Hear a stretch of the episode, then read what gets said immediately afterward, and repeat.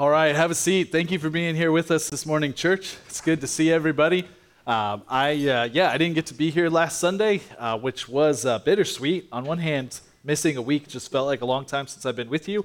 On the other hand, I just got to do something real cool last Sunday. I just wanted to share with you really briefly. Um, if you don't know, as a church plant, we have a lot of supporting churches, churches that from day one have invested in this new work being planted here. And um, one of those churches, actually the very first church, um, kind of probably an unexpected one, was First Baptist Cassville, uh, which is where I went to high school. Um, is a church that's been around since 1895, and um, every year they host a global uh, missions conference where they bring in all the missionaries from all over the world that they support for five days to teach the church about the mission that they're a part of.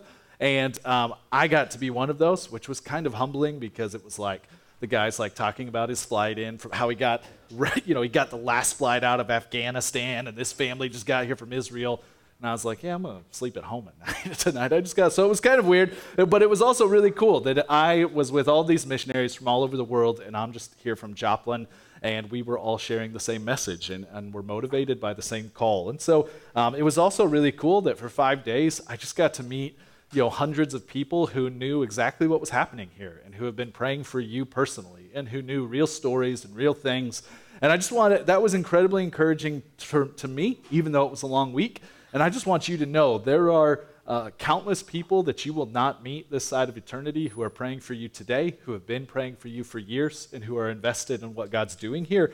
And so it was really cool to meet them. It was really cool to get to, to teach about church planting um, to a, a, church that's existed for so long and that was planted so long ago. And so I just want to remind you this morning that uh, there are those who care for you and are thinking of you and praying for you. At the same time, I was doing that last week. Alex uh, preached to you from Hebrews 4, verses 14 and through 16. And Alex kind of led into a new portion of Hebrews that is very important. He introduced through Scripture the idea, uh, an idea that's critical to understanding this book, and that is the reality that Jesus is our great high priest. One of the verses he preached on last week was verse 15 from Hebrews 4, which says, For we do not have a high priest who is unable to sympathize with our weaknesses, but one who in every respect has been tempted as we are, yet without sin. Today we're going to continue into Hebrews 5 and we are going to continue um, just leaning into the depths of that idea. I want to pray um, for our time, and then we're going to dive into Hebrews 5, verse 1. Lord, thank you for this day and for your church. Um, Lord, even as I read that children's um, sermon this morning, um, I just am reminded of how much you love your church and how much you um, think of her and care for her um, that you even you put a meal in place that we might remember who you are and what you've done. Uh, Lord, I ask this morning that uh, your word might have that effect on our hearts. I ask this morning um, that just this radical, extraordinary concept we are about to read of might absolutely shape, shift um, what we know about who we are for your glory and our good. Lord, only you can do that work. And I ask in the name of Jesus that you would do it this day. I pray these things in your good name. Amen. So, starting with Hebrews 5, chapter 1, it says this For every high priest chosen from among men is appointed to act on behalf of men in relation to God, to offer gifts and sacrifices for sin. Amongst the people of Israel, the high priest played a critical role. So, I want to take a few minutes and I want to consider that role both the priesthood and specifically the office of high priest in the days of Moses. Uh, this, uh, we, we originally see this priesthood described in Exodus 28. Aaron was the first high priest, and all other high priests that came after him would be traced back to him. The author summarizes here the work of the high priest in this verse when he says that, the, that his job is to offer gifts and sacrifices for sins. The primary job of the high priest was to officiate either directly or indirectly through lower ranking priests sacrifices that the people of God made to the Lord. It was his job to take the sacrifices, and he's the one that actually brought them before. The most important duty of the high priest was to conduct this service on what was known as the Day of Atonement. This was the 10th day of the seventh month of every year. Only the high priest was allowed to enter the most holy place behind the veil to stand before God. Having made a sacrifice for himself first, and then for the people, he then brought blood into the Holy of Holies and he sprinkled it on the mercy seat, which was God's throne. All of this is described in Leviticus 16. When a high priest died, all of those who had been confined to the cities of refuge for accident that's a place you went if you, not if you murdered but if you accidentally caused death you would come to this place called the city of refuge. But when the priest died all of these people were granted freedom. And we read about city of refuge in numbers 35 basically the high priest represented the people before god he stood in their place and offered a temporary sacrifice to, his, to God for the sins of the previous year on behalf of the people. He was tasked with standing before God as a mediator for God's people. Verse 2 tells us he can deal gently with the ignorant and wayward, since he himself is beset with weakness. The high priest that we see here was not merely responsible for the sacrifices, but he did do some other things as well. He was responsible for the work of the lower priests. And John 11 alludes to the idea that at least one high priest had the gift of prophecy. All high priests, though, despite some differences they might have had, they were tasked with having a heart for the people of God. Whenever the role of a modern shepherd is described as priestly, it's this aspect of the role that's being described. Priestly work is a reference to the ability to care for souls. And the priests didn't work with the people who had it all together, unfortunately. But here in verse 2, they are described as ignorant and wayward. The term ignorant is most likely referring to those that didn't have a knowledge of God. And that's not talking about an impersonal, broad knowledge, but that's talking about didn't have a personal knowledge of God. This is an important term to consider because every Israelite, without exception, would have been well versed in the law and the covenant. Like that every Israelite had knowledge of who God was.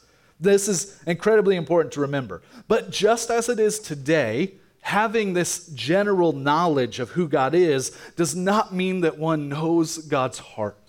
And it, as it is today, this is demonstrated when one's life does not reflect godliness. This is the way we know and can distinguish the difference between knowing about God and knowing God. This is where the term wayward comes in. They were ignorant in that they did they knew about God but they did not know him and the way you can tell the distinction between those things, the way you can tell the distinction between legalism and gospel is ultimately manifest in how one lives. Do they smell like Jesus? Do they live like Jesus? That is how that truth can be seen, and a lot of times that takes a great deal of time to know.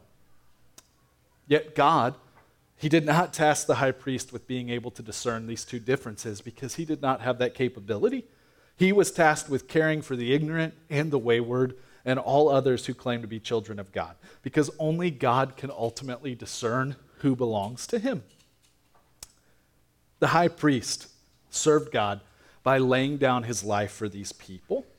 In the breastplate of the high priest, there were 12 stones. And the 12 stones in the breastplate were engraved with the names of the tribes of Israel.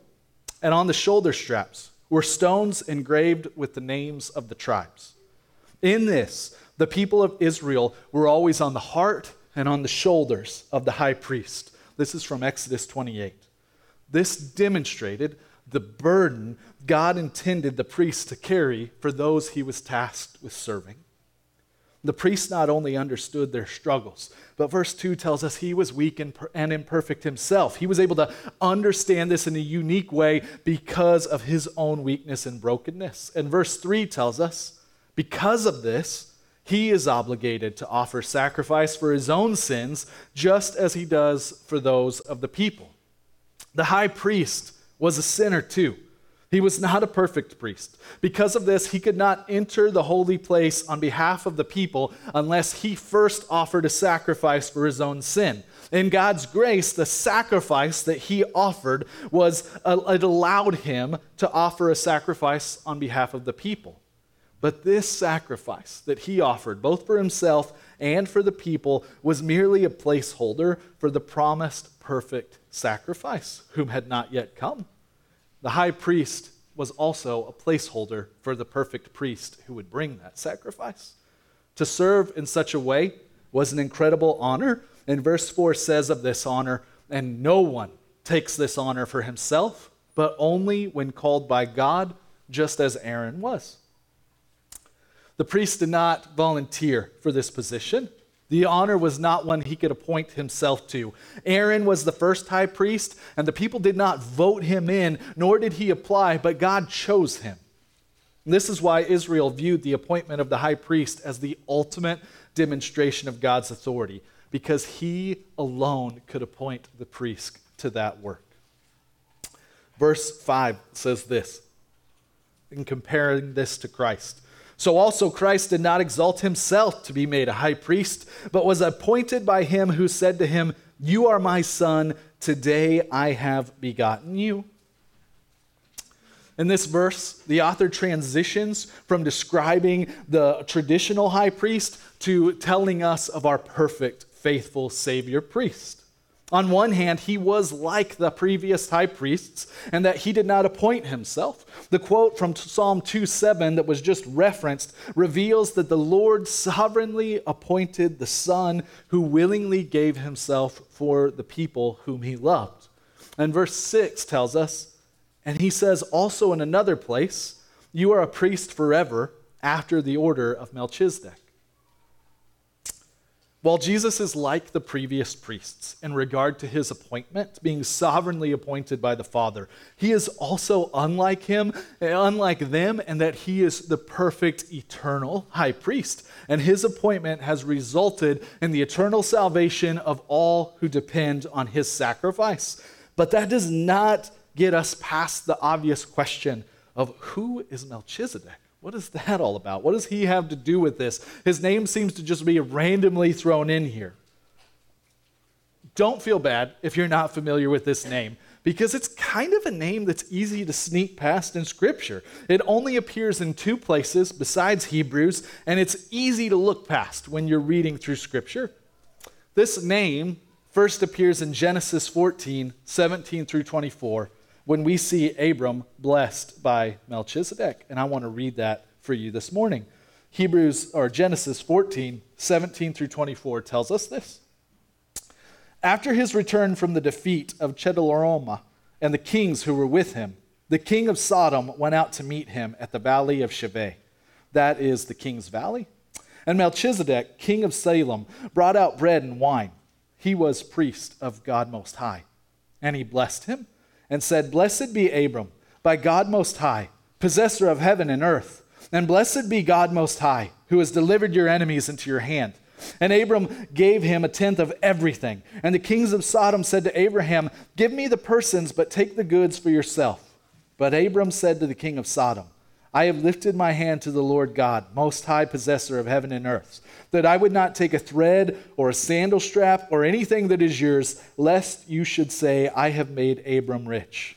I will take nothing but what the young men have eaten, and let the share of the men who went with me, let Aner and Eshcol and Mamre take their share. So I could, there could be a whole separate sermon on that, but I just want to hit on a moment like the craziness of what just took place. Melchizedek is identified only just initially as the king of Salem. But then he does something very strange for a king. He offers bread and wine. This is a priestly duty. The author of Genesis then reveals to us that this king is a priest of the Most High God. Like that kind of comes out of nowhere. This is a foreign king. This is not a king from amongst God's chosen people. This is a a foreigner who is who's totally separated from this chosen race, the race to whom the promise had been made. Yet here, in this minor detail that the author of Hebrews brings back, we see the mystery of God on display as he appointed him a priest to bless Abraham, the one through whom God would later establish his covenant. I just want you to, it's easy to miss the weight of that, but I just want you to let that sink in for a moment. God blessed Abraham, the man through whom he would establish his first high priest and his last. And he did this through a foreign king who shows up out of nowhere and disappears just as quickly. That is until Psalm 110, verses 1 through 4, which is what Hebrews is quoting, which says, The Lord says to my Lord, Sit at my right hand until I make your enemies your footstool. The Lord sends forth from Zion your mighty scepter. Rule in the midst of your enemies. Your people will offer themselves freely on the day of your power in holy garments. From the womb of the morning to the dew of your youth will be yours. The Lord has sworn and will not change his mind. You are a priest forever after the order of Melchizedek. Psalm 110 is speaking of Jesus. It's speaking of the eternal Lord that would come, the eternal Savior, the perfect high priest who was going to come, Jesus, our priest forever. He has offered once and for all a sacrifice for all time in himself, and through him we have been granted access to the Father forever. And this phrase, from the order of Melchizedek, seems strange in Psalm 110. It seems like, once again, this comes out of nowhere, so it has to mean something significant. And what this means is that, like Melchizedek, Christ was appointed based solely on the sovereign plan of God for the purpose of the gospel. The high priests that we see established in Exodus, they all came from the line of Aaron. He had chosen a family. Through this family, the high priest who will perform this function will come. But at the same time, that is not the fullness of what God's doing. He also has established outside of that, because he's not bound to that, these gospel priests that can only be explained because he said so. It doesn't fit any of the other criteria. It's just, I said, I put this in place. The gospel's bigger than the fullness of what they understood. Christ was appointed based solely on the sovereign plan for the purpose of the gospel. And so, in some mysterious way that we don't know the details of, this foreign king was approached by God and said, Hey, I'm doing something, and you're going to be a part of it based on nothing you bring to the table, but based solely on my sovereign goodness. Christ's priesthood is a sovereign order for God's special purpose for a new people, all people who are His. He is not bound in His ability to save. Salvation truly belongs to the Lord, and both Melchizedek and in a much better way, Christ make that clear because Jesus is our better high priest in every way. And that's what verses 7 through 10 are all about. Let's start in verse 7. It says this in Hebrews 5 7. In the days of his flesh, Jesus offered up prayers and supplication with loud cries and tears to him who was able to save him from death, and he is heard because of his reverence. Even though Jesus was perfect, what Alex talked about last week was that he still experienced dependence. He experienced the frailty of human life. He experienced every weakness and sorrow and heartache that you've ever felt. And ultimately, he experienced death. In the garden, which is what's being referenced here by the author of Hebrews, we see Christ deeply troubled by the torture that laid ahead. The next 18 hours of his life would be result in not only physical, but just spiritual pain, the likes of which we cannot understand. He is God, but he also felt the weakness of the flesh in this moment. And thus, in the context of such, he told the disciples, The spirit is willing, but the flesh is weak. And we see that expressed through his prayers. In Matthew 26, which we'll read more in the weeks ahead as we prepare, specifically on Good Friday, we see two prayers. The first prayer is in verse 39, where it says, And going a little farther, he fell on his face and he prayed saying, My Father, if it be possible, let this cup pass from me. Nevertheless, not as I will, but as you will. Here, in this moment of weakness, not sin, but weakness, Jesus, uh, he uses this term, the passing of the cup, if this cup could pass from me, and he means if it's possible for me to not have to drink of it. He's not trying to get out of drinking of it, but we see here fully on display the weakness of flesh, not sin, but that Jesus is feeling real pain. He's feeling real anxiety in the midst of what's about to take place. But then, three verses later, we see his second prayer, verse 42, which can seem like it's a repeating of the first, but it's actually quite different. Again, for the second time, he went away and prayed, My Father, if this cannot pass unless I drink it, your will be done. If this cannot pass unless I drink it, Jesus did not try to avoid the cross. He knew full well the reason for which he came, for it was he and the Father's plan from the very beginning. And the battle lines had shifted for him between the first and the second prayer. Jesus was fully man, and it was not sin to feel enormous anxiety for the weight that he was about to bear. But the second prayer reveals that his ultimate desire was not to avoid the cup, but to be successful in drinking it, to be obedient to the point of death, which he did, and which the author of Hebrews describes in the next three verses. For it says, although he was a son, he learned obedience through what he suffered, and being made perfect, he became the source of eternal salvation to all who obey him, being designated by God a high priest after the order of Melchizedek. We see here the peculiar phrase, Jesus learned obedience. Once again, as we said before when we read Hebrews 2, this does not imply that Jesus did not already know obedience, but in his suffering, his obedience was perfected, in part because it was proven. His, Jesus experienced the greatest pain that the world has ever known, not only physically, but spiritually. And that he bore the weight of our sin fully and completely. And in the face of elevated suffering, we experience the greatest weight of temptation. That's why Jesus fasted through for 40 days in the desert, and that's when the enemy came to him to tempt him. But Jesus is the only one who has ever taken temptation to its absolute very limit.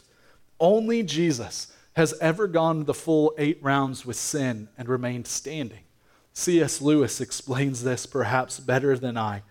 He says, A silly idea his current that good people do not know what temptation means. This is an obvious lie. Only those who try to resist temptation know how strong that it is. A man who gives in to temptation after five minutes simply does not know what it would have been like an hour later.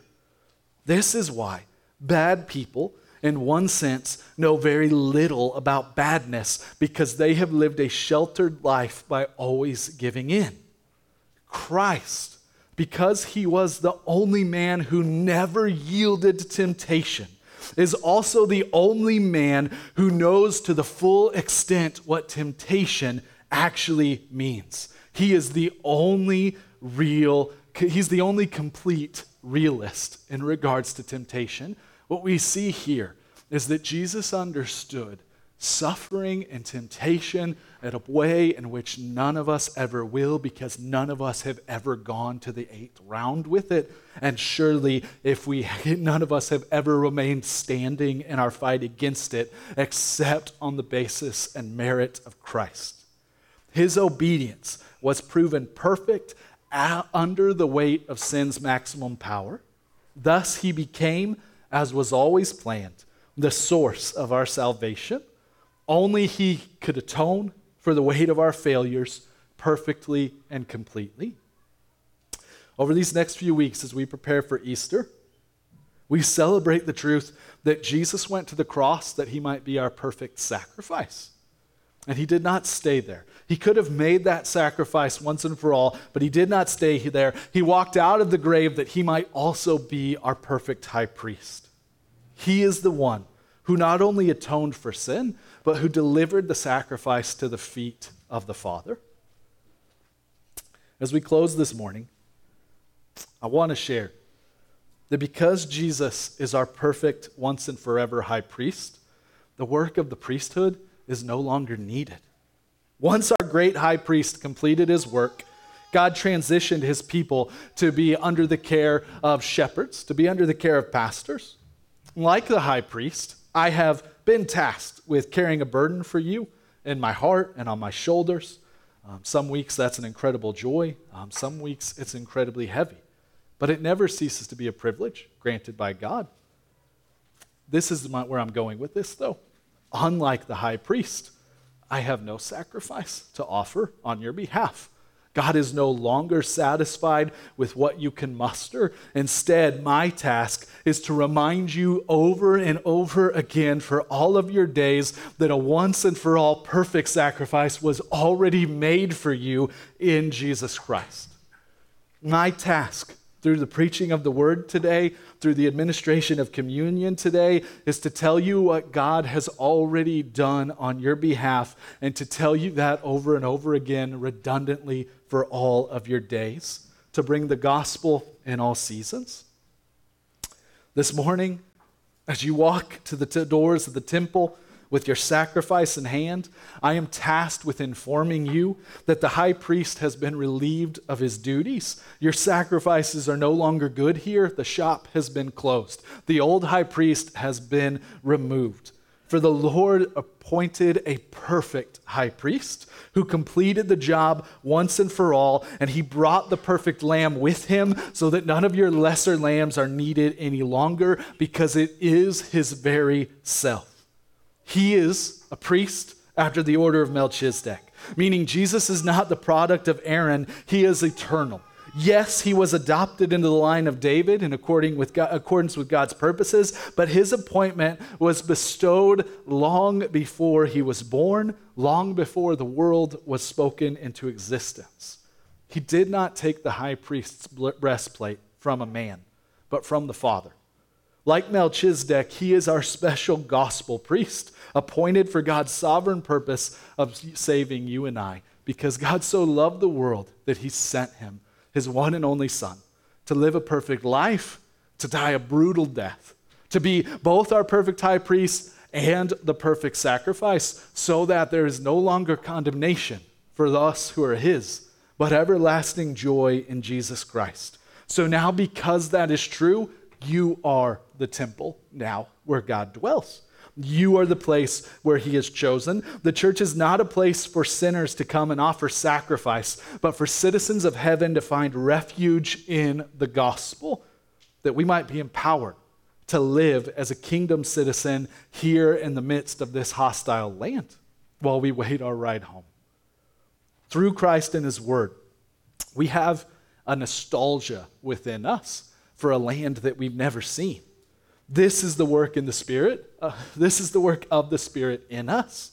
This, this nostalgia that sometimes we can't explain is kicked up in us by the Spirit through the reading of God's Word and through the fellowship of being amongst His saints. If you are a Christian this morning, I want to simply remind you of who you are. You are not all of the things you identify yourself um, in the world as, that the world says you are. The world has all kinds of titles for you, and those titles are well and fine if that's where God's placed you, but that's not who you ultimately are. You are a son and daughter of the Most High God, citizen of the kingdom of heaven. That changes everything. That changes everything about how you live, what you fight against. The truth of what God has done in you is manifest through your pursuit of godliness that the Holy Spirit now dwells in you and aids you in your pursuit of. Do not stop fighting. Be who you are. Do not believe in lesser identities any longer. You belong to God. The great high priest has made that possible. If you are not a Christian this morning, I'm here to simply tell you you need only to trust in Him. Accept His sacrifice is yours because all yours are garbage. Like they stink. They were never good enough. God was gracious for a moment to take them and let them hold the place, but that's because He already had a plan for the ultimate sacrifice in Christ. Stop offering your, your petty, you know, sacrifices, your good works. They just don't add up. Forget all of that and accept Christ and what he has done, and that'll change everything. You have nothing to bring to the table. Jesus brought it all to the table, and that is why he is the perfect high priest. Put your faith in him alone this morning. Would you pray with me to that end? Lord, thank you for this day for the opportunity to be here in this place um, amongst other kingdom citizens. Lord, keep us from being um, defined by any other citizenship. Lord, you, Might your appointment of Melchizedek remind us that we are not limited to any other tribe except yours? The title of yours, Lord, would that be the only title that defines who we are? All, title, all other titles are lesser and temporary. Lord, would we bask in the reality that we've been made yours through our great high priest? Lord, would you uh, draw us to the very presence of our great high priest? We don't have to be ashamed. Um, we know our sacrifices aren't good enough. Uh, Lord, would we accept the eternal, incredible, magnificent invitation that you have given us? Lord, we are prone to deny that invitation, either because we're afraid or because we are um, deceived. I ask by the power of the Holy Spirit that we might be able to see past both and that we might not run from that invitation, but Lord, we might be a people who come, who's lay everything aside that we might come and take uh, hold of the inheritance that you've granted us. You are magnificent. You are all that we have. Would we know this? And would our lives uh, reveal this to be true?